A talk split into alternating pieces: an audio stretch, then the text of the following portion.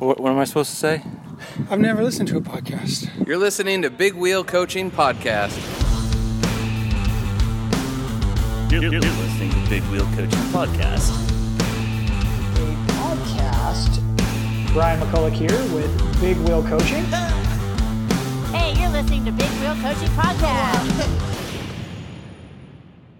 Hola, and welcome to another edition of the Big Wheel Coaching Podcast. I am Brian McCulloch. I am the host here. You guys probably all know me as the assistant to the boss, the Big Wheel herself, and I'm stoked to be here. It's uh, July 3rd, day before Independence Day here in the States, and uh, I'm talking to one of, uh, I'm going to go so far as to say, I think one of the best guests we've had, Jordan Cheyne from Elevate Webiplex Pro Cycling, my teammate, my friend, and Peak Form Coaching. Correct? Did I say it right, Jordan?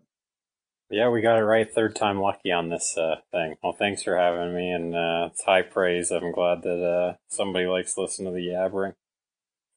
No, I get uh, I get a lot of great feedback on yeah, your b- both of them because again, so for everyone listening at home, if it's your first time and you're just listening to Jordan here, he's got on two other episodes. Uh, I will put the links in the show notes, but uh, Jordan was on two other episodes of the podcast, and just he's a great guest, super knowledgeable, obviously a coach, an incredible bike racer, and recent winner of the virtual Joe Martin stage race. So for everyone at home, you know, us as professional cyclists and for everyone else too, all of the events are getting canceled. And so we've kind of taken to, uh, well, every, a lot of people have really taken to Zwift because it's a competitive place for us to be able to be. And uh, now we've had a couple of these races now, uh, these stage race formats. And you won the most recent version, which is a virtual version of the Joe Martin stage races, which one of the long-standing races in America. Very, very challenging bike race. Has an incredible heritage, and uh, pretty cool to say that uh, you are now a yellow jersey wearer. Uh, even if it is virtual, I don't think it was any less difficult because uh, so much of that you had to do all on your own, dude. Yeah, I appreciate that. It's been a really good, um, good substitute. Uh, at first, there was definitely hitches in the in the process, uh, sort of getting our team and, and myself over to racing in the virtual world. But once you got it up and running, I, you probably would agree that it does, it feels, uh, close to the real thing when the rubber meets the road and it's really hard out there. You get the, the red mist competitive feeling. I think that a lot of us miss, uh, from the events on the road. Oh, bro. Yeah, we're all missing it. That's for sure. That's for sure. So, what we wanted to accomplish here today for everyone was Jordan. We're really lucky to have Jordan here today because not just is Jordan a total stud because he won the race, and we're going to talk about that because I think that's something you guys, everyone can listen to and learn from. But one thing I want uh, for Jordan to share, and I'm hoping he'll he'll share with us, is Jordan was an early adopter of the Zwift racing platform and has been on it.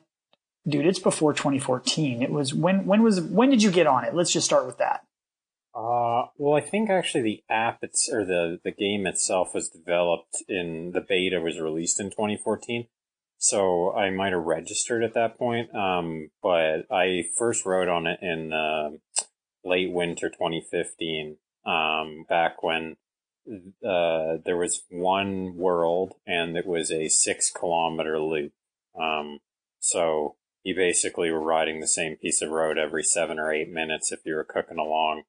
And there was so few riders on the platform at that point that they actually put in these ghost riders um, that you could draft off of that would ride at a, a set pace. So that's how early it was. And to be honest, it was really, I think that's the success of the platform actually, is when they put it into beta, it was already a very good product. I never had a hitch with it um, technologically, and it looked kind of like it does now right from the beginning. So um, it was a very small version of the game, but I got on that, and it was sort of the end of the winter season that year. So I got in it for maybe a few weeks, and then if it rained here and there, um, and then the next year, 2016, that's where I was for all of my uh, my winter training, and it took me into my first year as a professional on Jelly Belly. So it was um, it was great, you know, because uh, I don't know if uh, mentioned in the past podcast, but uh, I'm from Canada. It snows quite a bit here. The winters are tough, and so um, I literally used to ride watching Tour de France DVDs and VHS. That's how desperate I was. I would I would borrow these old race uh, tapes from from uh, racer guys and uh, watch them on the trainer because I had to get my three or four hours in, um, and it was certainly a lot tougher before Zwift. So, yeah, early adopter for good reason, um, and it's been great. Well, not just early adopter. We got to talk about equipment there too, because I think that's super important for everyone to understand. So, Zwift, I want everyone. I should give give my backstory real quick, but like, I was not an early adopter of Zwift, and to be candid, I was someone that was like, man, I live in Southern California, like. I don't need this. Like, I have a rain jacket and I'm going to get hardman points if I go outside and ride in it because we have to race in it. So I might as well be comfortable and confident riding in it. And I can tell you, you know, and this is not, not, uh, trying to, to, to sound cool guy or anything like that. It was just like, you know, we did a lot of, and I have done a lot of rain rides over the years. And, and now that I have a family and now that we have all these things, it's like, man, my time is really valuable. Why, why destroy the bike? Why you know the bike gets all messed up when you ride it in the rain. It's like there's a lack of safety. You know you're going to have an issue with potentially a vehicle you know maybe even just slide out you hit a manhole cover or whatever. It's like you, you assume all of this risk? So i was like really like taking on all this risk when there was just like this super easy platform over there that i just was closed minded to. And um, you know i mean we would even go to even go to training camp, you know, and, and, you know, everyone would be like, oh, there's Jordan with his, you know, trainer fitness, you know what I mean? And it would just be like, you know, Jordan pedals like a metronome. And we go to training camp, guys. And I, I want everyone at home to listen. You know, you go, you get 10 guys together to go to pro training camp and everyone's fired up. Everyone is just like G'd up to the max and like everybody's ready to go. And in the winter, you have people coming from different regions that have been training more or less. And what has typically been the case over all the years that I've been doing this is that like, you know, the guys that come from Canada, the guys come from Colorado, the guys that come from, you know, back east where there are four seasons, they come in with less fitness. And every year that I've been a teammate with Jordan, he comes in and he's ready to kick ass and take names. And it's super cool as someone who's your, you know, as, as, as my friend, I'm like, good, Jordan's getting fired up because a lot of just, uh, a lot of decisions are made about the season based on how you're going at training camp. And I know it didn't used to be like that, but it's always been like that in our team where, you know, if you're going good, you're going to get raced. If you're not going good, well, then I'm sorry. You know, you got to go home and get good and then come here. So, Jordan, you figured that out early on. And it's just your driven nature. You're just super driven man that you are going to make it happen. So, like, take, take us through that. Like, what was that like? Those early versions of the game, and was it was it a ton of fun for you, or, or were you just soaking it up, or were you just like, hey, this is a hell of a lot better than staring at the wall? Sure, sure, yeah, um, yeah. So that that whole winter fitness thing is definitely a thing, and I I remember I've usually come into camps as one of the fitter guys, and actually to the point where I've had to sort of temper it before because I ride the trainer and I've been riding to take it back for, you know, to the origin. Um, I decided I wanted to be a cyclist sort of, you know, middle of winter one year, um, when I got tired of running and I got on the trainer and I knew that I had some serious catching up to do to everybody else in the sport. I didn't know what the hell I was doing.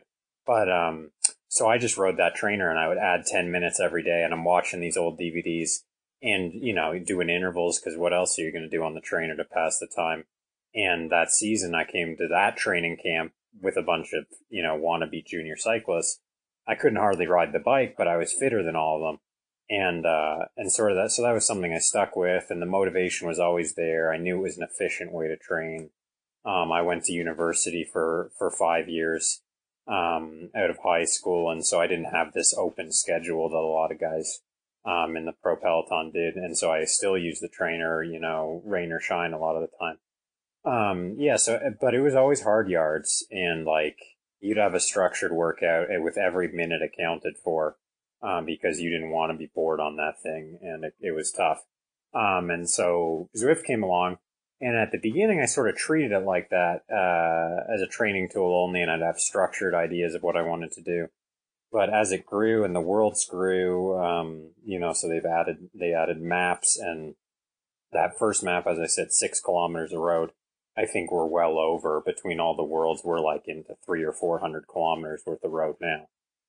Um, Wow. with mountains and, and climbs and, you know, volcanoes and all these forests, all this cool thing. So you started to be able to enjoy it. Even that first 2016 year, they'd upgraded it, um, to Watopia, which is the main world now. And, uh, yeah, you start to enjoy going on these different routes. Um, and I didn't even have a smart trainer. That's the thing to it. I didn't even have a smart Nope. trainer. Yeah, I didn't have a smart trainer until this year. I bought it for the Yeah. purpose of racing because a lot of the Yeah. races, um, you know, they recommend or even require a smart trainer for validation purposes. Um, so I had this Tacx magnetic trainer and I've actually had two of them in my entire career. It's the only trainers I've had and between them over a hundred thousand kilometers on these things. Um, Wow. and so, and it had a resistance controller on the hand that you put on the handlebar. And so I would match the resistance to what I thought the, the road looked like in Watopia. So make it harder on the hills, make it easier on the downhills and sort of created this virtual thing for myself even before I had the technology. Um, yeah. And then 2016, 2017, I think you started to see the race community come on. And, uh, in the beginning, that was super scattered. You know, I remember getting into it and I was like, oh, you know, I don't feel like really riding that hard, so I'll race in the B field. And little did I know this was a very serious environment. And I got in big trouble, you know, because it was like, you're way too good for the Bs. And I was like, oh, I thought this was just a group ride sort of fun computer game. And uh, obviously from there, it's become way more solidified and established. And we have categories and everybody knows the lay of the land. And it's become, it's really, is just as good as a real race community where we have cat one through five. Um, they have categories and different race types and, um, sort of as that developed, it was very, uh, it was very interesting. And, um, yeah, but as you know and feel, I'm sure, uh, you know, our racing season starts early in March and, um, and it, you spend a lot of the time, especially as a Canadian on the road. So I didn't race very much on Zwift for the last few years just because I was racing on the road and not at home with the trainer and stuff. Um, and, uh, so it took until this year where I was stuck at home and, uh, really looking to, cause I've gotten my fitness back. Um, and I'm feeling really good and I'm just goal driven. I want something to do. And so we started trying these races and, uh, and yeah, now I've, I've really taken to it and, and I appreciate it even more. So, and I finally bought a smart trainer, uh, the Wahoo KICKR in, um, Yeah. in April. And, uh, it was the probably, other than the power meter, my first power meter, probably the best training investment I've ever made. It's, um, it just changes the game completely. Yeah, I remember us having that conversation too, because it was like, uh, you know, I remember we had things were closing down for COVID. Literally, we got the notification that Governor Newsom was going to announce the next day the lockdown stay at home order. And we were scrambling because we were like, what are we going to do? Like, Joy and I literally don't even, we have these super old school trainers that are probably not even level. And so we we through our network of athletes, somebody had an extra trainer, and so we bought it from them. And it was one of those rock and roll kinetic drive trainers. You know, it's just still a wheel drive, but it was the rock and roll version, so you could have a little bit of movement to it. And I rode that for like a week, right? Uh, and I was like, "This is stupid. This is so stupid." And then in that week or so, uh, they deemed bike shops as um, essential right? And so then literally the day that they deemed them essential, I went to the local bike shop and was like, what do you got? Right. And I, I was so scared, you know, for everyone at home, I was so scared because it was like, you know, we were thinking like we might lose our whole business. We don't know what's going on. Why spend a thousand dollars on this trainer? You know, it was a big investment to make. And we just went down there and I was like, look, we're going to just send it. We're going to see what happens. And like you said, like it's been one of the best investments for us because it's allowed us in this time to have Zwift meetups and do all these cool things with our athletes. And I think we're just scratching the surface of some cool things that we can do with it with our athletes now. Um, and besides, from a personal standpoint, like I've been able to race with you, which, you know, under normal circumstances, unless you were here tr- at your own personal training camp here in Yucaipa or at some of the other houses that people stay at when they come here, like, you know, normally at this time, there's a bunch of Elevate guys here at, at, uh, in my area and we're always training together because it's just the way we've worked it out over the years. But that's obviously not possible now. So all of our Mexicans, they're gone and all my Canadians are gone. And like, you know, that that's really difficult to be a team and to be a, uh, a well drilled team when you're not able to get together. And, you know, with your help, Jordan, we've really, I think we've been able to bring that back to the team and be able to get something for the guys to be excited about, even if it's been a little slow to get accepted. It's been pretty cool from that standpoint, huh?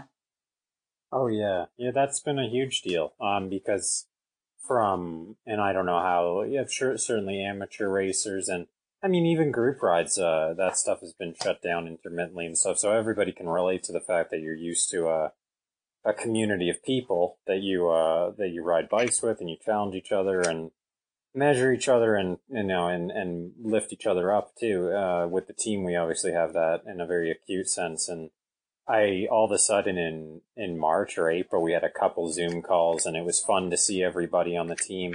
But then at a certain point, you sort of realized, I guess without racing, there's not a whole lot of reason. There's nothing to talk about with us. And we're the closest group of guys. We all like each other a lot and we, we care about each other but there is there's really no connection for us in all these different play. We all live in different places without the racing, and so you know, as soon as I saw that they they had the virtual Redlands Classic, which I think was is you know almost a trial event for this uh, for taking the North American tour onto Zwift. As soon as I saw that, and I saw all of our competitors that we know on there, I thought, you know, maybe this is the best reason to get the guys together and try something here. And, and so at least we have a reason to talk to each other, you know, and, and it really, it obviously evolved into much more than that. But for that reason, Zwift, and I know that you run the group rides with your, uh, with your clients, the meetups and, uh, and yeah, it's just an awesome reason to get together and it takes down all of the barriers in terms of travel and right now, you know, regulations in terms of groups and stuff like that it takes down all of that and it you know allows you to just pick up where you left off. So very grateful for that aspect. Yeah, you and me both, dude. You and me both. Because one thing that I've been noticing, and maybe talk to me through this, Jordan, is like when I think about our athletes and the people that are listening, like they're already the cream, right? They're people that are committed to their training. They're people that you, you know, lockdown and COVID and the pandemic has been a lot of things to a lot of people, and I don't want to profess to know what those all those things are, but a lot of people said, "Hey, my health is is a priority in my life. Whether it's the highest priority, okay, that remains to be seen, but it's it was they deemed it a priority, and so everyone was searching for ways for which they could do things. And what I've seen is uh, you know, some there's been some loosening in our county where we've gone on some group rides, and there's some people that clearly haven't been riding or training, but there are people that have been racing every week, and I know that because I coach a lot of them, right? And so all of a sudden you have these guys like this discrepancy, like the the degree, the difference between these riders is suddenly significant. Whereas before you would go on a group ride and you would be like, okay, everyone's pretty close. It's a percent here, a percent there. And, you know, it's kind of that marginal gains concept. But now it's like, it's almost like there's a Grand Canyon in between people because there's the people that are like, hey, I couldn't handle it. So all I did was just go out and ride and I didn't even record anything on a computer. And then you have the people that are athletes that have been like, hey, I've been training and I've been doing things and, and maybe for most of them, a component of that at some level has been Zwift racing or Zwift intervals or whatever it has. And like now all of a sudden you have these people that have essentially the very basics of what is race fitness in these times. And they're just like primed and ready to go. So as soon as some, some sort of intensity hits them, they're just like ready for more. Whereas the other folks are like, as soon as they go anaerobic, they don't have any, you know, they don't have any capacity, they don't have any ability to handle that workload. And so they're either A immediately dropped or B they can't they can't handle it and they can't get better. You know what I mean? Whereas like now I'm seeing our guys are just getting guys and gals are just getting better, you know, with just a little bit of taste of riding with people. And it's so exciting to see. So, you know, from a coaching standpoint and even from your own athletes or what I mean, what do you see? How do you see that platform serving people and helping them. Yeah, yes, uh, I for sure. I think uh, I think you can speak to it, or I can speak to it on two levels. Um, first, the physical that you mentioned in terms of, like, yeah, as soon as it's a virtual race, and you can talk all in, all in the world about how it's not real, and people are there's lots of ways to cheat. But hey, I got news for you. There's lots of ways to cheat in the real world too. Um, you know, we know Yeah. all about that. So like, I don't think that's a valid uh, complaint, but um, but as soon as that flag drops virtually, I think you're you're you're reaching levels of intensity that you just wouldn't on your own. Um, you see a lot of guys, maybe and, and gals chasing um, KOMs right now uh, outdoors, and that's a good way to get intensity. But I still don't think you get the same level No. of uh, stimulus as you do trying to hold on to the wheels in this.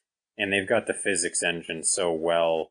You know, it's not like real the real world. I wouldn't say it's a replica at all, but it's engaging enough and real enough that you get those accelerations you do on the road, those micro accelerations, changes in cadence and torque that you're never going to get on riding solo, but you only get in racing. And so you get this whole sort of mythology in cycling that you only get to race fitness by racing. And it's true in a certain sense. Um, but no longer do you have to wait till May in the season and get, you know, 10 race days in before you feel that. Um, you can see that with our guys on our team, the, the guys that have committed to riding the, our practice races, um, on Elevate leading up to these big virtual events. We've done two a week, um, practice events, half an hour, 45 minutes each. And the guys that have taken to that, you've seen massive improvements, um, in, in power output, in how well they're doing in these races. And I'm sure if you took them, if you took our team right now and, and took us to a, a bike race, a hypothetical on the road bike race, um, I'm sure the guys that have been racing on Zwift would do better. Um, just from motivation and from a fitness stimulus. Um, so there's that physics, physically for sure. But, uh, I think even more so in, in the time like this with the challenges we're, we're dealing with the mental health part. You talk about health. I think the mental health is so big. Um, and a lot of us rely on this sport for community and, you know, togetherness and purpose as well. And Zwift provides a, a lot of that, a substitute. You know, a lot of people will tell, tell me who are still sort of Zwift deniers. They'll be like, well, you know, I don't need, I don't need Zwift because I just like going outside and riding my bike, you know, and which is valid. But for me, a lot of the benefit of riding my bike that I love is the community and, um, Yeah. and sort of the team aspect and challenging myself among others. And I think you get that in Zwift. And, and so in terms of, of sort of personal upkeep in a time like this, and in general, there's times, there's seasons in your life where you're not going to be able to get in the car every other weekend and, and drive five hours to a bike race. Um, and maybe you still want to keep that in your life. I think Zwift is a great tool for that. Well, in the past, right? Like, how many times have, as a coach, have you seen that story where it's like, hey, man, the bike just takes too much time. And so I let it go, and then poof, five years vanished, or maybe more, 10 years vanished, and suddenly 20 pounds appeared around my midline. And I haven't ridden or done anything, but maybe I went to the gym a couple times, you know, maybe once a month or maybe less you know, and then people want to come back to cycling and it just feels like it's, it might as well be climbing Mount Everest. You know what I mean? It's like, oh my God, it's so big, right? I mean, you've seen that before. And, and, and Zwift is a great way, like you said, to be like, hey, man, you get a little bit of community, you get all these other things, right? Like, like it can keep you, You going until, like you said, okay. Yeah, you can put you Yeah. can put dates on the calendar that you want to work towards, and that's the funny part about that whole story that we see in coaching is like, well, I don't have the time or the money or X, Y, and Z. Can't take the risk of crashing of racing, so I'm not going to do that anymore. And you you sort of see a lot of sort of unfortunate stories where that person then completely loses fitness and any sort of strength and fitness in, in not just sport but in exercise through cycling because there's no there's no um, drive to do it without the racing because it was never the racing that made them super fit and healthy and and all that it was the training but the only reason Yes. to do the training was the racing was the and race. so Zwift is yeah, Zwift is a nice little shortcut for that, and I think you'll see. I think you'll see a lot of athletes that um that maybe uh have retired from or thinking about retiring from road events because of all of those factors we we talked about. Um, use this. You know, well, I was I was looking at houses today. I was uh with a real estate agent, and he stopped racing when he was in his early 30s and he was a Cat 1 racer. And he said, uh, well, now I race three times a week on Zwift and I'm as fit as I've ever been. He took a 20 year gap of not racing and not being, you know, not achieving that level of competition or fitness. And now with Zwift, he's back. Whereas the odds of that happening without that were effectively nil. He was never going to go back to road tripping and, and going back and, and risking crashing in crits with a wife and family and a business, right? So yeah, it, it adds a whole new level, um, to the cycling experience, I think. You, know, when we were pre-gaming for this, bro, you said something that really like hit it home. I was trying to figure out, I was trying to express the thing that I really liked about, or the thing that I like about it that I initially, I didn't know was there. And now I, I see and appreciate that it's like, there's kind of a training element of it. And I don't mean training as in physical element. It, it's, it, what I was trying to express is it's like, you know, in other sports, you can't always play on the field right? Like you like you can't always go to the stadium to play baseball. Sometimes you have to just go in the backyard and throw the ball you know and and then you just popped off with this incredible statement and i wrote it down because i wanted to share it with everyone and you said hey man it's both the batting cages and the tournament stadium in the same in the same game. And i was like dude that was magic. I love it that you said that because it is the batting cages in the sense that you know we can just work individual time trials or we can just do really focused intervals right? Like i, I can't tell you how many times i've read something from um, one of my athletes saying, Hey, I went out to do my intervals and then it was like, this was a crazy headwind or there was this crosswind or there, I got a flat tire or something like that. And it's like, it messed up my intervals. And so the ride is short and I didn't do what I, what I needed to. Right. And it's like, well, I get it. Life happens. Right. And okay, we just scrap that and move forward. But you don't have that on this platform, right? It is the batting cages. You can just pinpoint everything down to the movement and the stroke, just like uh, you know, golfers just practice their stroke and practice their stroke and practice their stroke. And then when they go to their 18 hole golf course, right, they boom, smash a great drive down the fairway. You're like, man, that was what all that practice is for. Cycling is not like that. Cycling is like totally the opposite. It's like all we do is just go down the fairway all day and we never think about how we might start to get down the fairway efficiently or accurately or anything like that. We just ride miles. Obviously, that's a bit extreme and an overgeneralization, but I love that, that you brought this thing up. That's like it's both the batting cages and the tournament stadium. And I'd love to hear you say that from both the athlete and the coach side. Like, what, what are your what do you like to see people get out of this, or what do you think people can see? Is there things in here that we can or can't that we're not even achieving with this yet, or even tools that we're not using? What do you think? For me, um, yes, the uh, the uh, Zwift is, I think sometimes people, you know, it's getting a lot of credit these days for sure, but in the past it's been like, ah, it's a silly game. But for me, it's a very unique tool, not only in our sport, but in all sports. The, uh, like you said, I guess, like I said, um, it's a training tool, and then you can actually do the event and simulate the competition very accurately, all in the same place. And think of any other sport um, you know, it's not like in hockey. Uh, if you've got, you can have all the equipment in the world. You can have a pad of ice that's just for you, but it's not like you can go out there and play a game. yeah, nope. you can't, right? You got to invite, you got to invite 20 people and, you know, you could have all the resources in the world. It's not going to happen. Um, so, yep. and, and Zwift, you can, you can take it from practice to fruition. And maybe that's not even the final step. Maybe you take it from, from training, doing set intervals, to doing Zwift events that that are similar to what you want to do outside, and uh, and so you can make it a multi-step process and and remove all those barriers. And you're 100 percent right. Intervals are tough, even you know without any bad luck at all or any of those circumstances. Um, you have you have clients that live in places without hills. Um, yes. You have clients. You have clients that live in in places where you can't get a more than a five minute stretch of road without stopping, um, or a bike path where you can't go over 30k an hour. So uh, you have all that, and so where are you going to practice your time trial? Uh, when are you going to practice your climbing with that actual inertia that you're dealing with in the real world? Well, with a smart trainer, um, you can go climb the Alpe d'Huez Zwift, um, and that's a that's a 45 to 60 or even more uh, minute climb at 8%. And if you have your smart trainer, it feels like 8%. You're going to be in the little ring and way up the cassette and you're going to have to put real torque on those pedals.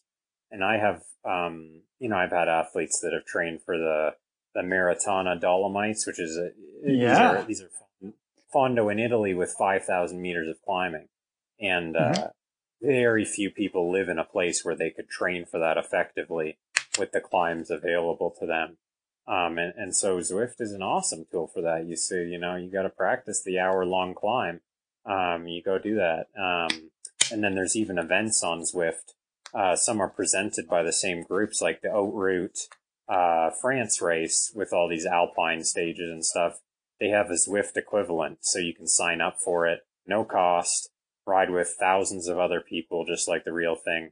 And they put together elevation profiles that are going to be challenging, just like the real thing. So, um, so yeah, as a tool that way, uh, it's very second to none in sport. You know, you can't think of very many other sports where, where you can, um, you can go down to your garage and prepare. You could effectively prepare to be a professional athlete in that sport. I mean, heck, we're doing that right now, aren't we? Um, uh, Yep. you see some of the very, very best in the world are on Zwift right now preparing. No other sport can you do that from your home, really.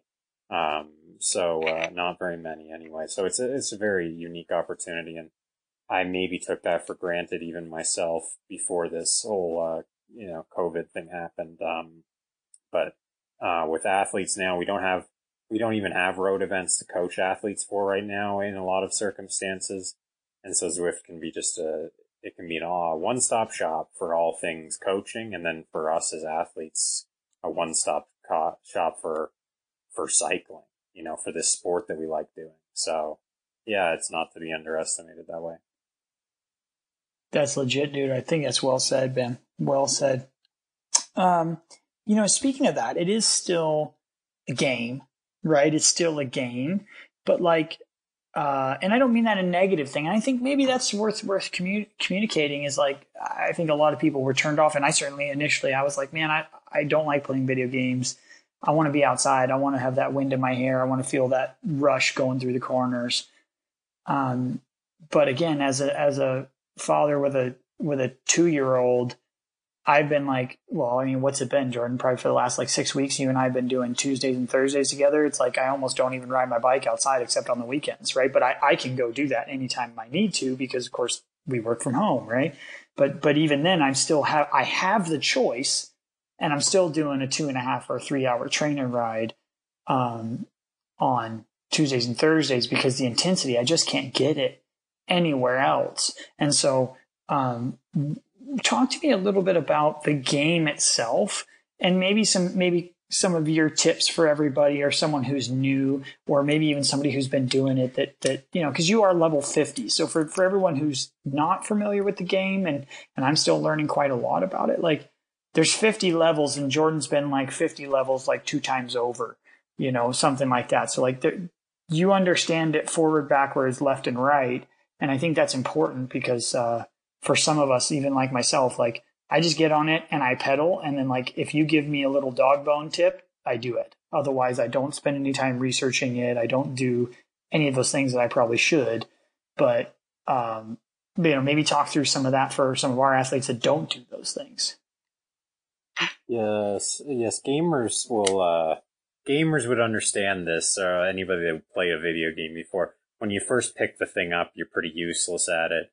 There's a lot of minutia uh, that you won't understand, and, and then you watch people that have played before, and you're like, man, they gotta, well, the common reaction, and so this is why I'm not surprised that people are dubious about Zwift. The common reaction, if you play, you know, Gran Turismo, Grand, uh, Grand Theft Auto, one of these popular video games is, oh, that guy's cheating. You know, you get on there and you're so useless at it. You're like, this is impossible. That guy's cheating.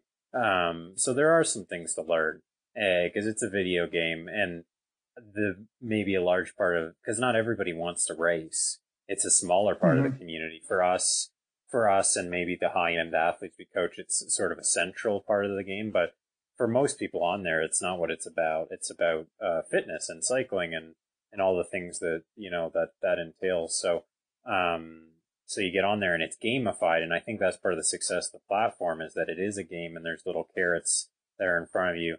And so the first thing you're confronted with is, um, is you see people flying around on all these cool bikes and, uh, you know, they're flashy and they're different paint and the avatars look different. And there's actually a lot of performance upgrades, like, like other video games you, you can play that, um, by playing more, you unlock.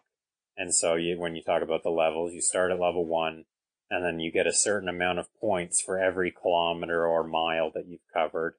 Um, first little pro tip for new Zwifter, put your thing in kilometers, even if you're from America and you like miles. The kilometers actually give you points quicker than the miles. So you do that. The, the conversion, the conversion isn't exact on there, so that's a little bonus. But, um, uh, but yeah, so you gain points and, um, and you'll move up. And like, it's not like these, these things make a massive difference. Um, but uh, that when you, it's certainly nice to have a specialized S-Works bike. It's more aero. It does go faster.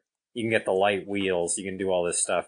And so one of the things I would recommend for anybody is before you, you shouldn't get on Zwift and just jump in a race right away. Number Oh, one, no. you don't, you'll, you'll, No. you'll, you'll feel like, yeah, you'll feel like you're at a disadvantage and you probably are at a few percent disadvantage based on the equipment that you have virtually unlocked. And number two, you have to gain some experience with this, with the physics engine, because it's not like real life. And even if it was, a lot of people could gain experience drafting and negotiating, um, the physics of racing, um, a lot better than they currently do, uh, including us. You know, even at the top level, you can learn to be more efficient. Yeah. So, so I would, you know, the be- the best thing to do on Zwift is probably try to start riding the different routes. You know, there's so many route options, and you can actually get badges and bonus points towards the upgrades if that's what you're keen on by riding these different routes. And there's mountains, and there's uh there's flats, and as I said, like volcanoes, really in kind of engaging stuff. And so that way you get to learn how the smart trainer works, how it simulates the gradients, and sort of because it's not exactly perfect. There's a little bit of a delay on, on how it spools up the resistance for the hills and, and the downhills. Uh, and so you learn that. And then, you know, as you've covered some kilometers virtually, probably the group rides are, are maybe the, one of the best ways to, um, both accumulate, um, points if that's your goal, um, and just to learn the, the physics because you'll be in this massive draft pack of people and it won't be, it won't be, um, you know, hell for leather pace. It'll be pretty reasonable. Uh, you can always find one. If your, if your FTP is three watts a kilogram, you can find a group ride that goes at two watts a kilo. That's going to be pretty comfortable and, and so on. So I would recommend jumping into those, learning how the draft works. Um, and certain ones of these group rides always use the companion app, uh, that comes with it, not just the game on your laptop, the, because the companion app has a lot of information on these various rides you can enter. And, and you can sort of work your way up and some, you'll find rides that have faster paces. You'll have rides with little race sections in there so you can start to feel the speed. And, uh, obviously as in real life, you travel faster with the group. So you're getting more points. And so that's what I'd recommend is maybe put, you know, put a couple, couple weeks of, you know, a few sessions a week, an hour or two into the, into that sort of thing. Learn the game and then sort of enter the the uh, corral in terms of racing. Um, and uh, and from there, there's there's still stuff that you need to learn about the racing, but at least at least you'll know where you are and and recognize the different factors that go into into success on the platform. So uh, so yeah, there's a, I would just say be cautious with the onboarding process. Put yourself in a friendly environment in terms of uh, you're going to make mistakes um, and, and the technology probably will take a little bit to figure out just in terms of the connections, the smart trainer. And, uh, but I, I would, I would almost guarantee that in a couple weeks it'll be a well-oiled machine and, and you'll feel like you want more out of it. Oh, no doubt about it, man. No doubt about it. And there's two things I wanted to kind of get your thoughts on about your comments. It was like, you know, for a lot of people, you know, you can go down to the local bike shop and it's like, it's like going to get a car to some degree, right? It's like, hey, it's 0% financing and you don't have to make any payments for 12 months. Like, it's super easy to walk out with a $5,000 bike that is, you know, a $5,000, $8,000 bike, $10,000 bike. Like, uh, you know, Yeah. I know some people listening are like ten thousand dollars for a bike, but I mean, literally, like, there's plenty of people that just walk in and they're like, "Oh yeah, I got an eight thousand dollar bike and I bought new shorts, shoes, and a and a helmet, and walked out of there with a ten thousand dollar line of credit on that thing, like no problem." You know what I mean? Like that's very easy to do. But what's really interesting to me about Zwift is like there's no cheap way to do it. Like you have to work, you have to pedal the miles to be able to earn the bikes. So when you opened up this commentary and when you were like, oh, there's all these flashy bikes and they're going around, like one of those bikes is the Tron bike, right? And so one of those bikes, it's like there's no other way to get it than by putting in the K's. There's no other way to get it, you know? And so like what do you enjoy most in this world or what do you appreciate and covet most in the world? The things you've had to work for. Right. And so it becomes like a badge of pride. Like when you're riding with all these people and you're a new person and you're, you know, you're the FNG, you're like, oh man, that is like so awesome. And there's only one way to get that. You got to put in the case, you know? And, and what's cool is that's like young or old. It doesn't, it's not like you have to be super fast to get it. You just got to be disciplined. You just got to get on there and do it. And so I think that's kind of an interesting and unique thing that like you have people of all skill levels rolling around being very prideful because like it's hard to get to level 20 man it's hard to get to level 30 it's hard to get Oh, to level 35 like come on bro let's put it this way: motivation. Let's put it this way. So that Tron bike, which uh, if anybody's taken a look at Zwift, you'll see, you'll see, you know, a fair few of them out there. Um, to get this bike, it's it's a kind of a copy of the movie Tron with you know bright neon lights, and it doesn't really have wheels. It has these these power band, um, you know, light beams. It looks really futuristic, really cool, and it's one of the fastest bikes in the game it's not you know a cheat code or anything. It's just it's just very it's fast and it's cool. Um and to get that bike you have to climb 50,000 meters or i guess in in america that's uh Yeah, almost you know, America. 100 180,000 180,000 feet something like that 160 70 um so that's a that's a ton. And uh and i don't i'm sure as a coach if you looked at your athletes training logs and maybe looked at sort of the recreational athletes I don't think very many of them would put 50,000 meters in in a year, two years, three No years. way. Like that's a ton.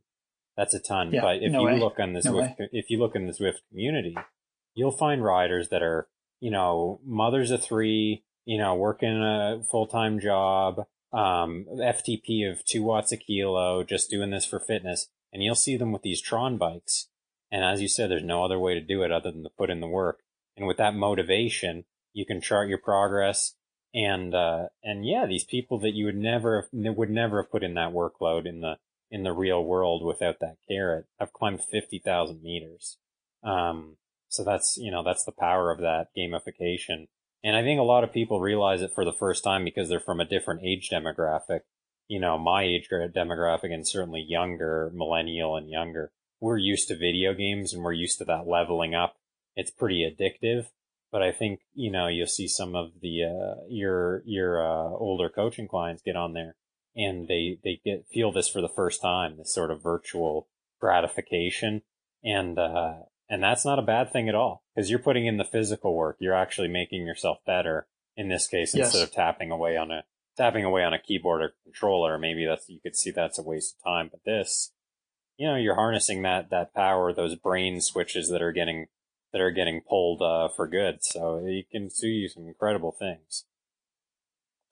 couldn't agree more dude I, I, again i've been I, I was a bit of a naysayer about it and i remember you and i having a conversation being like man you know i don't know and then you were like you know you were like hey man try it out and then here i was like three weeks later like dude buy a trainer you can just do it you know and, you know here we Yeah, are that's whatever, the funniest. That's the funniest story of the whole thing is that I'm trying to convince you for you know for so long to get on this, or at least singing the praises of Zwift, and then Brian's the Yeah. one telling me to buy the nice trainer because I'm, old- I'm old school, and uh, you know I don't need that. But yeah, that's another. Uh, one tip is I know you know you can. That's the good thing too is you can totally try this thing out with all you need is is a trainer of any variety and a cadence sensor and a uh, speed sensor that have Bluetooth or ANT+. So almost anybody that rides consistently has those tools um, at their Yeah. disposal. And if and if you don't, maybe three hundred bucks, you can get all of that done. And and with that, the game will calculate your power from that information. And it's not super accurate, but you can partake and, uh, you can sort of start to use this thing. And as I said, I'm sure you'll start to enjoy it after a couple weeks and then you can make the decision to step up to a smart trainer and those sort of range from 500 on the low end to you can spend two grand, but you certainly don't need to. Um, and if you're going to take this as, as a big part of your cycling experience, uh, in your life, then I would, the smart trainer is a great investment. Um, it just makes, and, and it makes subtle. you feel good, you know. It, yeah, it's subtle. All the things about it are subtle in the way it simulates the resistance and, uh, and sort of gives you the feedback, but all of it adds up to an experience where you can really feel the draft and, and, uh, and all of those things that you feel in real life that when most people get on a trainer and they start, they're like, oh, this is drudgery. I'm just pedaling the same gear against the same resistance, you know, and this is so boring. Well, the smart trainer changes all of that right away because it can change your resistance input every second, you know, on the road based on, based on oh, who yeah. you're behind, what, what hill you're going on. So even just physically, it's much more, uh, it's much more engaging. Uh, so yeah, I would recommend that, but low barrier of entry and in, in our sport anyway. I know $300 isn't nothing, but in our sport, you can spend that on a pair of shorts. So, um, oh yeah, it's definitely, it's definitely worth checking out. And at this point, it's so ubiquitous among our, our, uh, community that I'm sure somebody uh, would have a smart trainer you can try. And, uh, yeah, I, I mean, all of this to say we're, we're, you know, waxing poetic about it and, and how good it is. It's never going to replace the real thing. Some of those things Brian mentioned, or you mentioned, Brian, about yeah. the, uh, the wind in your hair, the cornering, the technique. Those things are part of cycling that I never want to lose and I never want to, you know, and, and those will always be better, um, than the virtual thing. But, um, but certainly, you know, I don't know why you can't have both. It's not mutually exclusive. Oh yeah, absolutely, bro. Absolutely. You know, and the other thing I wanted to bring up with you about was was preparation because you know I, I, think it's important for us to share. You know, people probably you know if you're listening to this podcast, you've consumed plenty of cycling news, cycling tips, velo news, wherever you go, Pez cycling news, wherever you get your your your uh, cycling updates from. And you've forever seen this kind of exclusive thought of you know training camps and being able to recon, you know, and it costs a lot of money, right? So you send, you know, a group of guys to do a recon camp for Paris-Roubaix, or you send a group of guys or gals to do a recon camp of the Alpine stages of the Tour de France, or the, you know, the Dolomites for the Giro, or whatever it is, right? That gets really expensive, but like, you know, it's, it's something that you go there and you and I have done it for the Tour of Utah multiple times where, you know, and even for the tour of Taiwan, we've done it where we've gone over there. You ride all as much of the kilometers of the stage as you can so you can see it when you layer up the inputs in a race and you, you amplify what's going on, right? Like all of a sudden there's so much happening in that moment. You know, you want to have seen something before and, and the things that you want to have you want to lower the anxiety and stress in that moment so that you can make clear decisions and be and anticipate what's going on, right? And something that I thought was really cool about this last Joe Martin stage race that we did was it wasn't just like, hey, okay, we're going to race at this time virtually, see you there, right? Like you did your homework. You rode the Bologna time trial uh, multiple different times. You and I rode it together twice. Um, and, and I'm hoping you'll take us through that, both with the kind of IRL in real life methodology of, of what you've done in real life in training camps and what you kind of did on this, because I think that can be really cool for people to, to realize like it gives you a chance to go down a rabbit hole that you would never probably be able to do. Cause if you're going to do the, the Maratona del Dolomites, like you're not going there. You're just going to go there on race day and run what you brung, you know, whereas yeah. this, like you know, with the virtual thing, you could have done it before. You could have a, like the best idea of what's going on. You could know what it feels like to be on a 14% grade for a kilometer. You know what that's going to feel like because you can't replicate that around your house. So this can be a really, really powerful tool. And I know you've used it for that. So maybe we can talk through that a little bit. Yeah. So from a, so from that, that, um, maybe the biggest, the biggest bling factor of Zwift that's coming is, is the uh, real life courses that are simulated within, and some other platforms like Rouvy um, and others also do that. You know, they build they build the courses of the real life courses into the platform and simulate the gradients and even the scenery, which uh, you know, from a if you're going to ride it in real life, you can actually ride these things and get a feel for where the the markers are of you know the the Alpe Zwift, for example, is actually uh, uh, almost exact replica of the real thing. It's a bit shorter, but those hairpins are in the same places, and you can get a feeling of of how the climb is as it progresses. And so, so the platform is, you know, that's um, the London course, for example, has Box Hill, which is one of the more popular um, KOMs in the UK, and it's a good replica of that. Um, so you start to see that that the real life courses are are replicated in Zwift, and you can actually recon stuff. And it's a little limited right now. So you have London, you have the World Championship course in Innsbruck, you have a few others, the Alpe Zwift. And so if you're doing a sort of marquee event in Europe, maybe, which are, you know, becoming a popular goal for a lot of athletes, you can definitely recon some of it on Zwift, but that's going to grow a lot. And you see even this month they have the Tour de France, um, virtually and they've built the Mont Ventoux and they actually did that very quickly. They, they, they had about six or eight weeks notice on that, I, I think.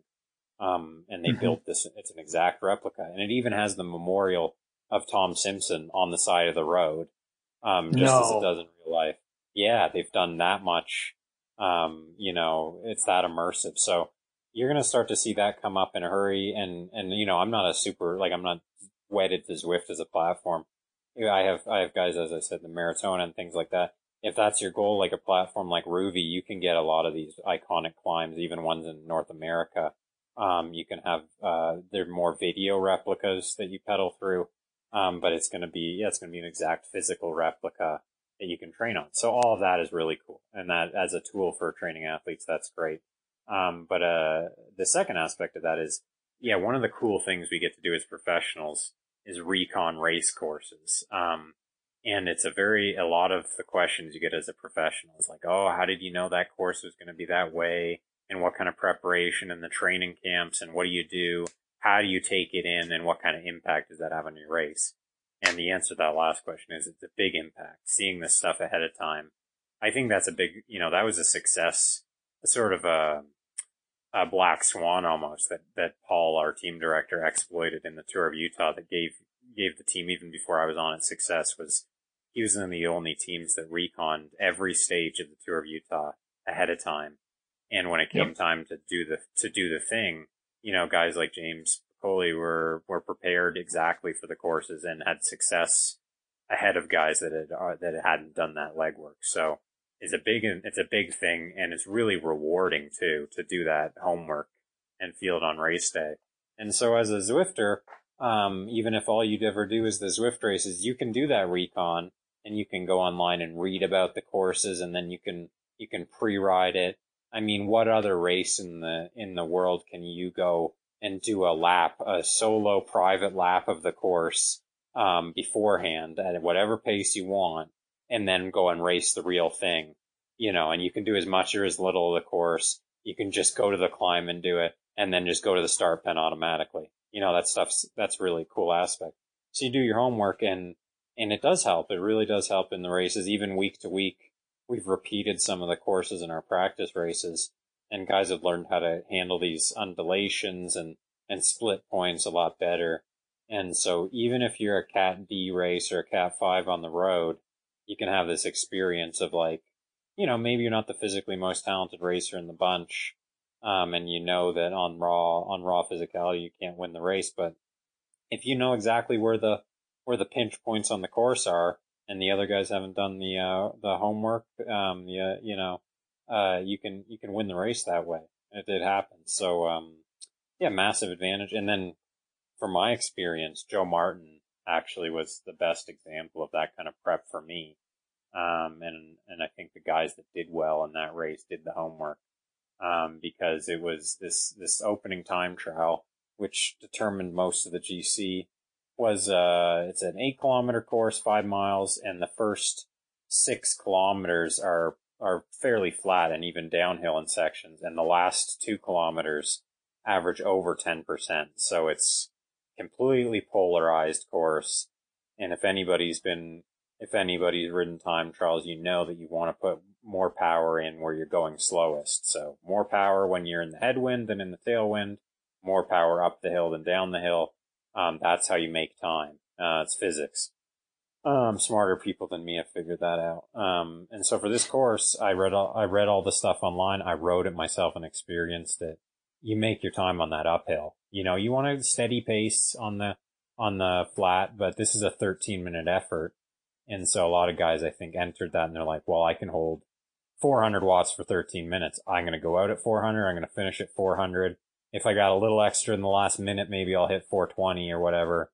And that'll be a great effort for me. Well, if you do your homework on this course, you know that you should do 360 for the first, you know, or 340 even for the first six kilometers and then 450 for the last, you know, the last, uh, two kilometers, which actually take as much time as those flat kilometers. So, um, so yeah, I did the homework on that, the preparation.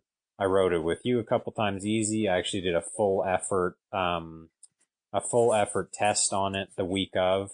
And so I, uh, I got to feel what it would feel like going at a certain power. And I adjusted my pacing plan. Actually, I wanted to go even easier on the flat part than I did in that test. And then when it came to race day, um, I thought that everybody would have that plan, but it turned out that a lot of guys went out at that steady pace. And I hit mm-hmm. the bottom. There was a, there was 150 guys, you know, say in this race. I hit the bottom of that climb in 60th. Um, so halfway through the race, I'm 60th. And, uh, you know, if I hadn't done the research, I would have been pretty angry at that point, but I did. And I, you know, I made it up this climb and ended up coming second. So I passed, I passed 50, 58 riders on the way up, um, uh, up this hill because I'd done the homework and that stuff happens in real life too. You know, that happens in real life 100%. Those, those research, uh, those things you research and, and how to pace time trials especially. Um, so yeah, that's, that was the preparation. That makes it so much more rewarding because this sport can be kind of, um, can be kind of tough sometimes when it's all about the power and it's all about the legs. And, you know, a lot of times you know that there's people out there that are better than you physiologically. And so when there's an opportunity to be smart about things, um, and, and sort of, uh, and sort of take it to another level, um, preparation wise, that's what we're talking about preparation. That's very rewarding. Um, and it makes this sport special compared to, say, running or swimming, where it's just, you know, whoever's the fastest is the fastest. Um, so yeah, that's a cool part about Zwift is that everybody can experience that preparation aspect. And, you know, long story long, you even see athletes, the Alp Alpe Zwift has become a very big challenge on, on Zwift of, of, you know, people try to go under an hour for that effort. And that requires about 3.5 watts a kilogram, which is a fair amount. Um, and people prep for that. They're like, uh, you know, there's a whole community of, you know, where do you put the power down? How do you start this? My FTP is this, you know, where are the steepest parts? And so this becomes a project and it's very rewarding when you put that kind of work into it at the end, um, because you physically have done your best effort, but really mentally and work ethic wise, you put in the, the hard yards. So that's a, that's a great that's, That's cool. I like that, that hard yards. I like that, dude. That's pretty cool you know, something I think that we got to add just a little bit of color to for everybody is uh, the Zwift time trial was really interesting because this time around it was an individual time trial. And so you talked a lot about the physics of the game, but uh, the virtual Joe Martin had a time trial and two road races. And the time trial was supposed to be individual, where just like in a real time trial, we would go on one minute intervals or whatever, and there'd be no drafting. Okay, well, because it's a video game, they just poof, they can turn off the uh, the physics of it, right? So it's like, okay, there's no drafting. Yeah, yeah, and that was really cool. But but but something interesting happened. A last minute change happened, and it was a mass start, and they turned off the drafting. And so it was really interesting to me to watch because again, this was televised, and of course I'm in the game doing it, but Joy's in the other room watching it. And what's really fascinating is like the way that the announcers, we went back and watched it, the way that they had thought it would unfold was basically like the top 10 GC guys would be the top 10 guys all day. Like it, it hadn't even registered in their mind that a guy could go from 60th place to second on the road. And I remember them like, you know, watching it again and them being like, Jordan Cheyne is passing people like a man possessed. Like they were just going crazy. They're like they'd never seen something like that before. And I thought it was really cool just from a a standpoint of like it showed, it revealed in that one moment, like how many layers there are to cycling. Because a lot of people, even now to this day, people think that cycling is simple and you just push the pedals hard. And I guess they're not wrong, right? But there's so many layers because maybe you need to push a little less now so that you can get a little more later, right? And that's what you did. You went out there and you, you were completely disciplined to your program because you've done the preparation You've done the research, you've done that, you know, five, ten times, and you just knew what you were going to do and you did it and it paid off. And it was like for, for me as your friend and your teammate, I was like, oh, bro, like fantastic, like high five, you know, obviously virtual, but uh, it was really, really impressive. But I think that's something cool for people to understand is that, that there's like this incredible game component of it where you're like, okay, cool. We're like, we're playing a video game where, where there's drafting and there's strategy and okay, Jordan's on the front at six watts a kilo. Brian can hang on at four and a half you know, behind him, right? This kind of stuff. But then there's this other notion where it's like, hey, there was the rung what you brung, and you got to do what you can, even though it looks like we're all galloping horses towards the same goal. Some people were galloping at a smarter pace than others, you know? As a product, you know, and maybe this isn't so much about our coaching and this is more about cycling as a whole and marketability. You know, cycling, Tour de France sells itself. It's a huge event, whatever. Um, everybody that that wants to watch that watches that. I mean, but still, you get these complaints of like, this is boring. Nothing's happening. You know, like, and uh, and how do I know what's happening? Everybody looks the same. Like, how do I know who's putting this effort in and who's not? And so with Zwift, with like some of that poof, you know, that magic that they have, um, they can take a time trial, which I mean, I imagine that on television, those have got to be the lowest rated stages uh, television ratings was yeah. out of the tour because it's one guy at a time. And for us in the sport, we're like, man, that is, that is the race of truth. And you, you know what those guys are going through. So it's super tense and interesting. But for the average fan, it's, it's a guy riding a silly looking bike, you know, with a silly looking helmet in a field and you don't know who's winning. And you can't tell if one guy's going 51k an hour and one guy's going 47. Can't see that. But with Zwift, we can take some of these things that are very interesting to us because we know what's going on and you can present them visually in a way that everybody can understand. So this time trial, instead of having us separately go and wait for our times and all this, you can see everybody in the course at once making their progress. And even though there's no actual physical competition between us at the time, it's presented in that way and yeah, it was electric, you know, I mean, tooting my own horn, but the whole thing was very exciting. Um, you know, and in the next room, I had my mom and my wife, Emily, watching. And I could even tell at the beginning, you know, there's a, there's a hushed tones because I'm so far back and I'm not on the broadcast at all. And you can feel that tension build as I'm, as I'm coming through the field and stuff. And you don't get that watching. Like my wife doesn't like watching time trials that I ride because nothing goes on. So, uh, it's boring. You know, you come yeah. across the, yeah, you come across the finish line and she's like, uh, do you think you won? I was like, maybe? I don't know. So, uh, yeah. so Zwift, uh, it has this visual component. Um, and you know, there's downsides right now that you got to figure out exactly how to show all the riders. And sometimes it gets a little glitchy that way, but there's potential there in, in packaging this in a way that, that uh, a lot of people can enjoy. And if we talk about for a minute, even the appeal of this event, um, 90,000 people tuned in over the course of three days to watch this thing on Facebook. You know, it's not on TV. It's, it's on a Facebook broadcast in, and basically only shared among interested parties. So this thing has massive potential. Like that's a lot of eyes. And if we went to the real life, uh, uh Joe Martin stage race, uh, stages one through three, I think we might have a few hundred spectators and maybe the crit, we might have a couple thousand.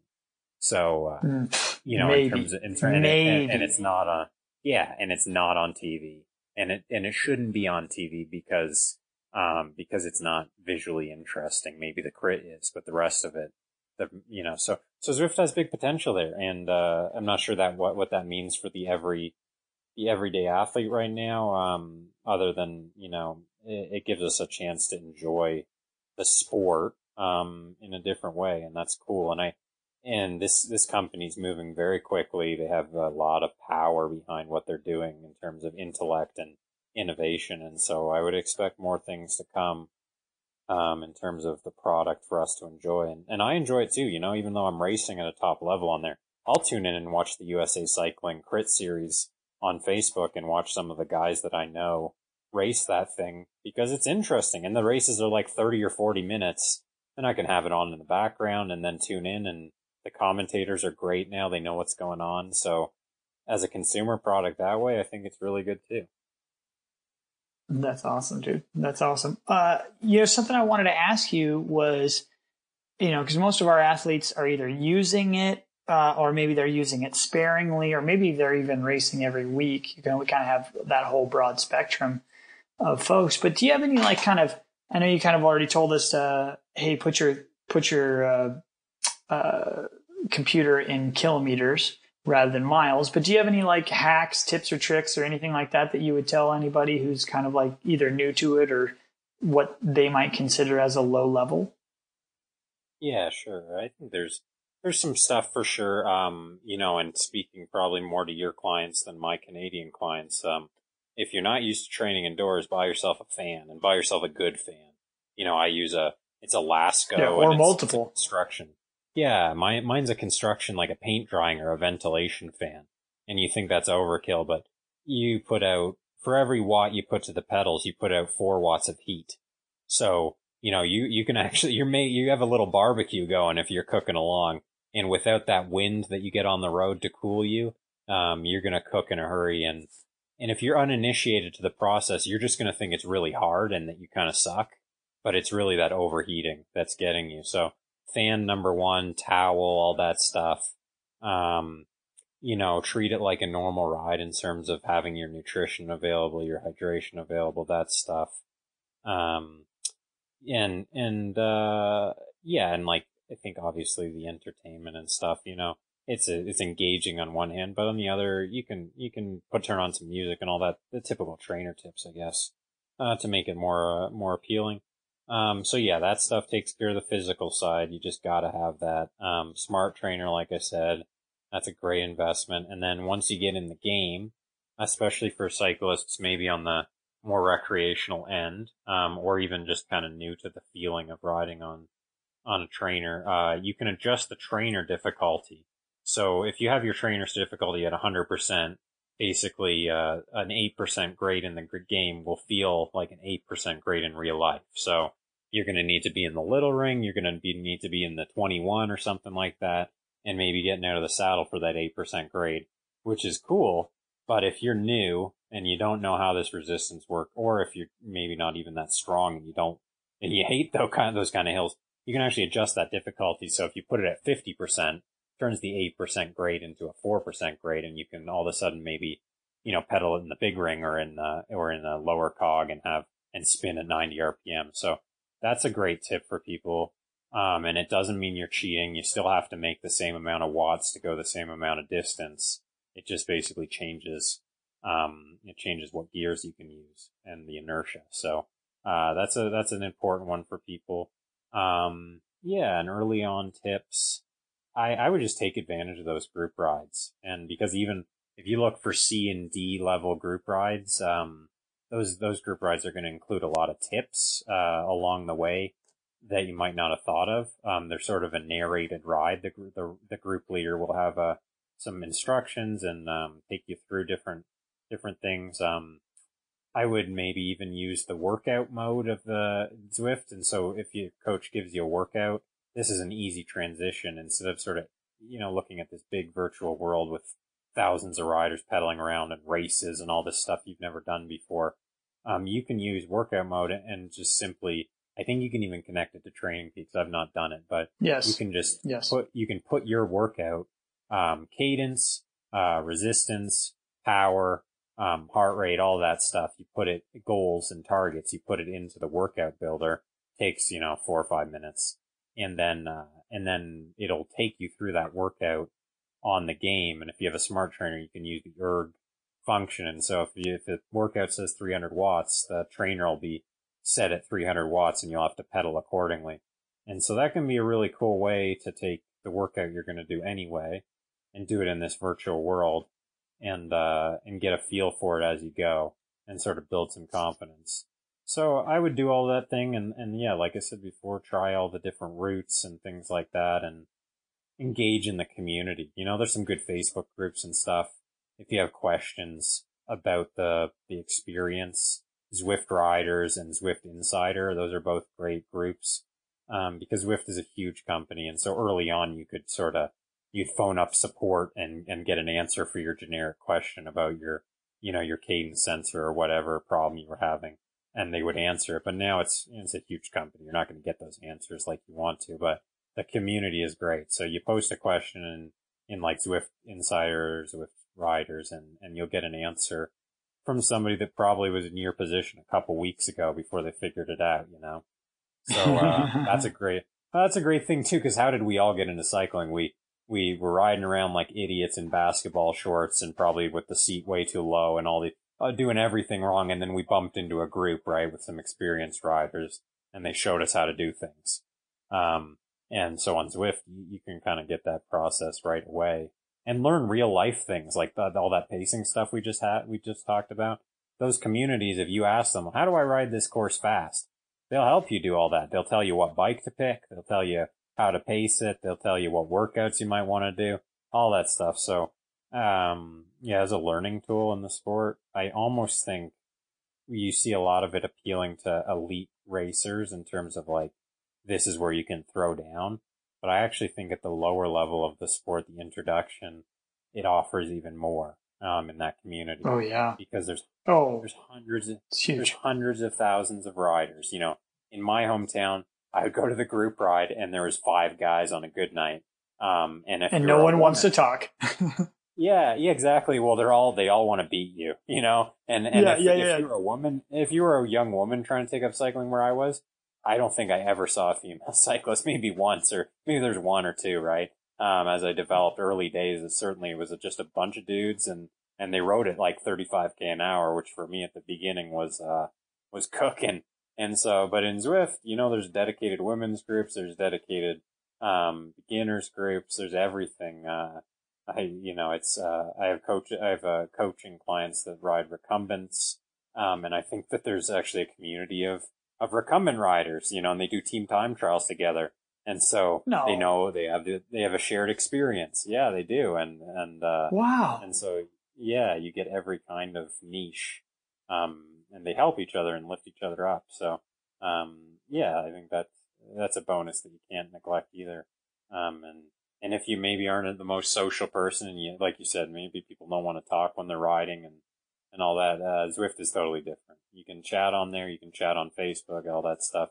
It's really open book type of, type of feel. So, um, yeah, I would recommend that, that process for people. That's some cool stuff, dude. There was two things that I took notes on there while you were taking, uh, you were talking, but, um, the, the trainer difficulty I think is really interesting because one thing I had to learn as I've been going through this is like, uh, we don't recognize how much we learn from the inputs from our vision right? And so like when you're riding you know okay that looks like that's going to be an incline so i better start pedaling more. And so out in the real world you have all those inputs and they're just kind of on autopilot. It's like driving your car right? Like you kind of know how long you need to be able to move from the left lane to the right lane if it's a four lane highway before you get off at the freeway exit right? Like everyone knows those things because they've done it so many times right? But that's not there for them uh, initially in uh, Zwift. And so it's been really cool to think about how the trainer difficulty can help people go, oh man, now I'm on a hill, and it didn't just stop their legs. Because what happens is, like, you're immediately on the climb and you didn't realize that you're like on the climb right now, and it stops your cadence. And if you don't have that musculature, that developed muscle strength to get on top of the gear, dude, you're in for a bad few minutes. I could tell you that. And so if you're yeah. new to cycling or new to Zwifting, that can, that's a really, really helpful tip, Jordan. That's great, buddy. Yeah, you can turn it down even 20%. So you feel the, you feel the gradients, but you know, they're minor. And so you're always in the big ring. Um, and you can stay within a few gears and then you'll learn the maps and you'll know, um, the gradients are, you know, that's a kind of value add to Zwift over the real world is the gradients appear in the top right of the screen, and so it'll tell you how steep the hill is you're on, and it's color coded. And so you learn to recognize like, oh, I'm going to head up a climb that's going to be 10%. It's going to be red. That means I got to pedal hard and that means I got to shift into the little ring for this trainer difficulty to work. Um, uh, you'll build up to that. But yeah, the trainer difficulty is a big thing. And, uh, yeah, it makes it more accessible to people because they can ride anywhere on the map, uh, without, um, without installing a 30-32 gearing ratio on their bike. Yeah. Yeah. No, that's really good. You know, the other thing about that fan from a coach standpoint, I can't, I can't overstate that enough. Having that fan, um, I happen to have a two year old and, uh, the nugget, he, uh, he'll come out there and he just loves to push buttons. So like he'll just push the button for the fan on or off, kill you. or on, kill you or off, or on and off. And it's like usually it ends with him turning it off and then running away because he's a two year old and his listening skills are terrible. He just keeps going, right? And so it's like now I'm riding the next ten minutes until Joy comes out to save me, you know, and put turn on. But that's just like one fan, and and I say that that's just my own personal experience, and it's kind of kind of funny, but you know, of an athlete that I coach that uh, it lives in Bakersfield, and his, uh, you know, his workouts pain cave is in the garage, you know, and then all of a sudden it's like it's a hundred degrees in there. You know, you have to have that fan. You have to have ice. You have to have like, you know, I know you can't just dump water all over yourself and out there, but you know, you got to have a way to cool yourself because otherwise all you do is overheat. And you know, regardless of what the end result was, when we all watched the 2006 Tour de France and we saw you know, Floyd Landis ride away on that breakaway and dump 23 bottles of water over his head and then everyone tell us that it was because he was trying to not overheat and he could keep his power up right? Like that is true right? Even if he was keeping his power up with other things like you know that was really true. And so we really want to make sure that for any of our athletes listening you gotta keep the core temperature down you know? I mean, equivalently, equivalent on the other side of it, you know, in the preparation way, the trainer can be a very good tool to prepare for hot races um, because Yes. of that factor. Because you can dial in your temperature, and I actually had the most success with that um, in 2017. It was October, um, or rather, the race was in October. It was the Tour of Hainan, which is in a tropical region of China, and in that time of year, the the temperatures are sort of 90 90 90 fahrenheit 90% humidity. Very very oppressive if you're not used to it.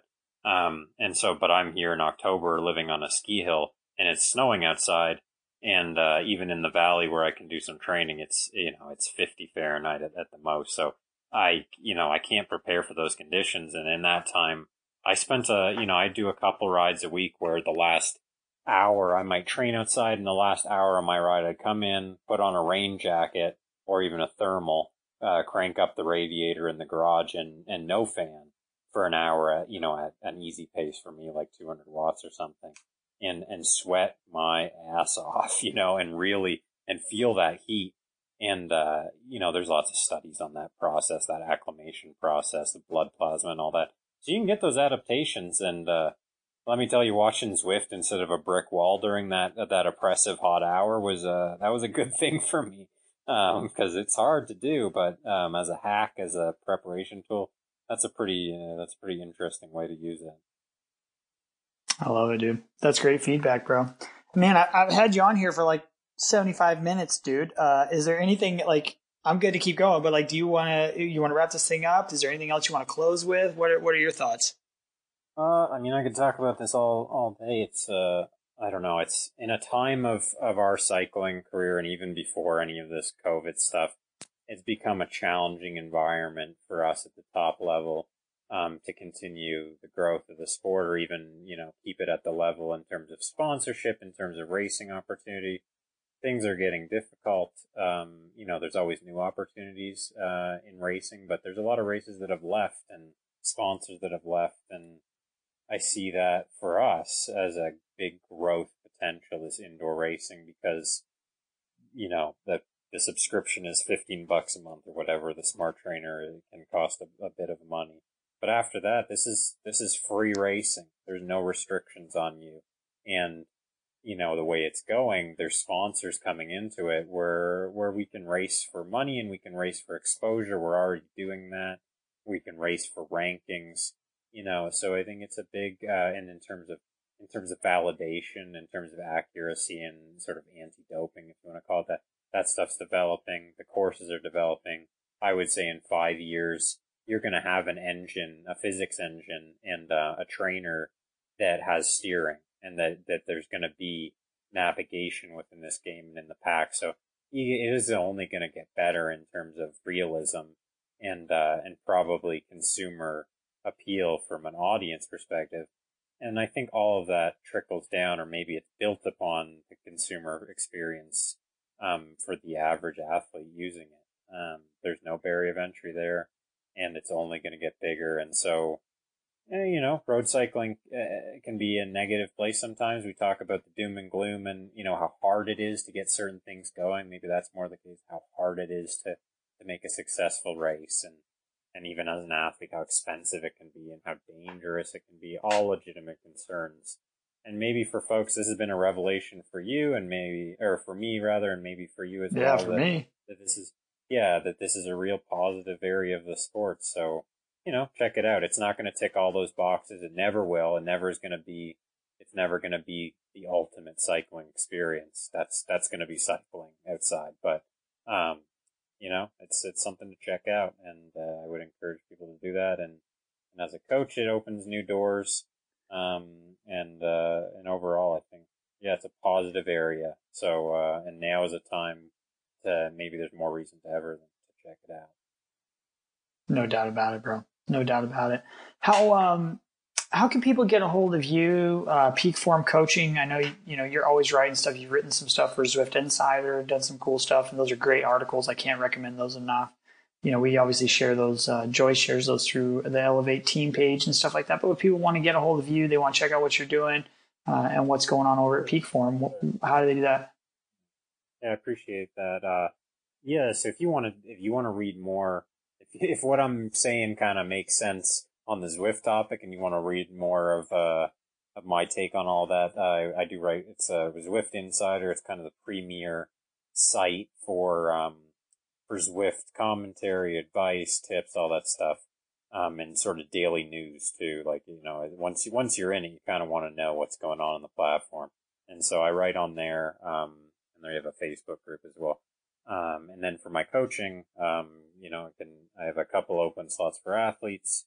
I coach people from everybody from Fondo, from, uh, long course triathlon, right up to your top level racers. Um, and that's peakformcoaching.com.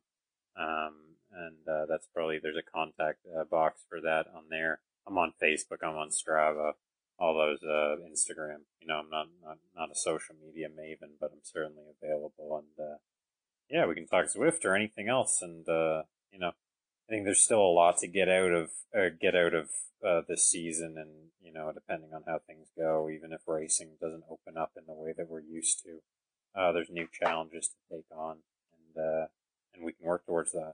So. I love it, dude. I love it. Well, you know, we always close these things out with a little gratuity. Uh, anything on top of your head that you're thankful for? Anything you want to share with everybody? Um, yeah, I mean, I guess we've been, you know, we've been, uh, being thankful for this platform the whole time and, and sort of grateful for what that brings to the table. But in, uh, in this whole thing, I gotta be grateful to the, to you and to the team of guys that have sort of followed me onto this, uh, this crazy online racing journey. Um, yeah, because that's that side, that team aspect is why I love this sport in the first place, is being part of a being part of an effort um, with a group of like-minded people, and so I'm grateful that uh, that you guys have taken that up with me, and uh, I'm grateful for the opportunity to throw down with you, even though we're spread across uh, three different countries. We throw down twice a week at 10 a.m., so that's uh, that's good times, and um, um, you know, we live in a time where that's possible. That's pretty good stuff. Yeah, that technology is pretty cool. And I think I'll echo those sentiments as well, just from the standpoint that, you know, I, I've been really working through trying to figure out like, well, what is intrinsic motivation versus extrinsic motivation? And I think that's something we could go down the rabbit hole on for a while. But, but I think it's been fascinating to see so many of our athletes are intrinsically motivated. And so we just had to redirect like, okay, there's no events. Now what? Right. So if you think about like cycling as a whole, we always think an event precedes a goal. So you've got to have an event and then the goal resides within the event. Whereas like if you're having a weight loss goal, it doesn't matter, right? Like you don't you don't have to go to the gym to be able to get your weight loss goal. You get your weight loss goal, and because you get your weight loss goal, you go to the gym. You know what I mean? Or whatever it is. And so I think for us as cyclists and uh, us as athletes, like that's been a kind of an, a different way. Maybe it's endurance athletes as a whole. You know, that's a different way for us to to find motivation and to seek enjoyment and fulfillment and growth from what we do. And so I've been really, really thankful for you because I, I, I really needed that direction. Like, okay, cool. We're not going to race, whatever, but I still want to train. I still want to ride hard. I still want to maintain a high level of fitness. I like how I feel when I'm fit. I like, you know, I know my athletes feel the same way, right? That they work really, really hard and they make that sacrifice and we need to honor that sacrifice. And so by you helping me, uh, you've helped me significantly and and deliver that to our athletes to be able to give them a place where they can um, well where they can honor that and, and, you know just test themselves and that's kind of the fun of it all right like we just get to kind of test ourselves a bit and so i really appreciate that from you jordan like you've been super helpful with me you know plenty of phone calls late into the evening early in the mornings trying to figure out the technical side of things and uh, and then that's obviously trickled down to our athletes so i really appreciate that and obviously your time today it's just super uh, appreciative. Thank not, you, thank not you. A, not a problem at all, and I think we've been we've been tripping and stumbling down this path together. It hasn't been easy to get you know to the top level of this thing and have some success, but it's been good to have some company on that journey because uh, yeah, I mean it's a it's a great platform, but there's lots of stuff to figure out, and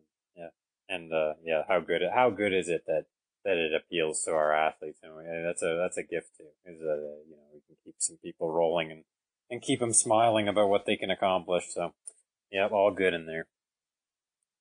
Yeah, I love it, dude. I love it. So for all of you listening, um, you know, we've got some great, uh, there's great discounts available for you. Look in the show notes.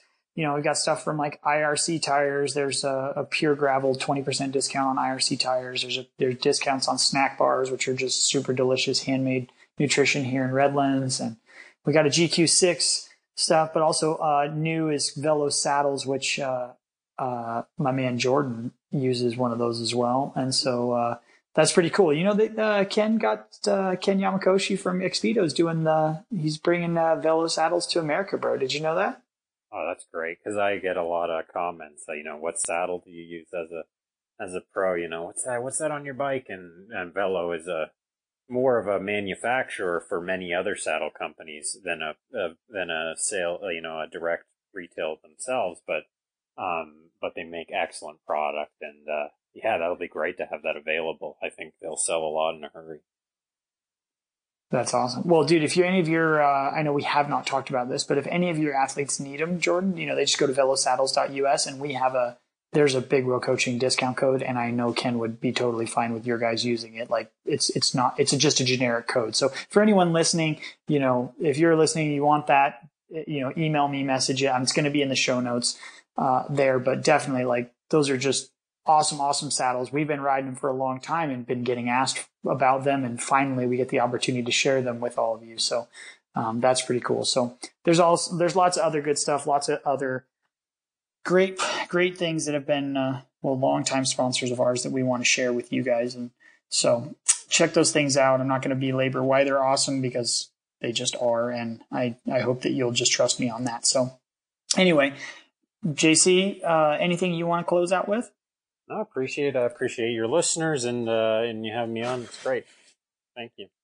Oh, bro, you know, you know, I love talking with you. So, hey, give, give my best to the misses and uh, and your puppy Knox, and uh, we'll talk very soon. All right.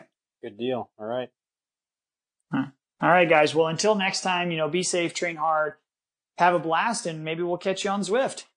Later.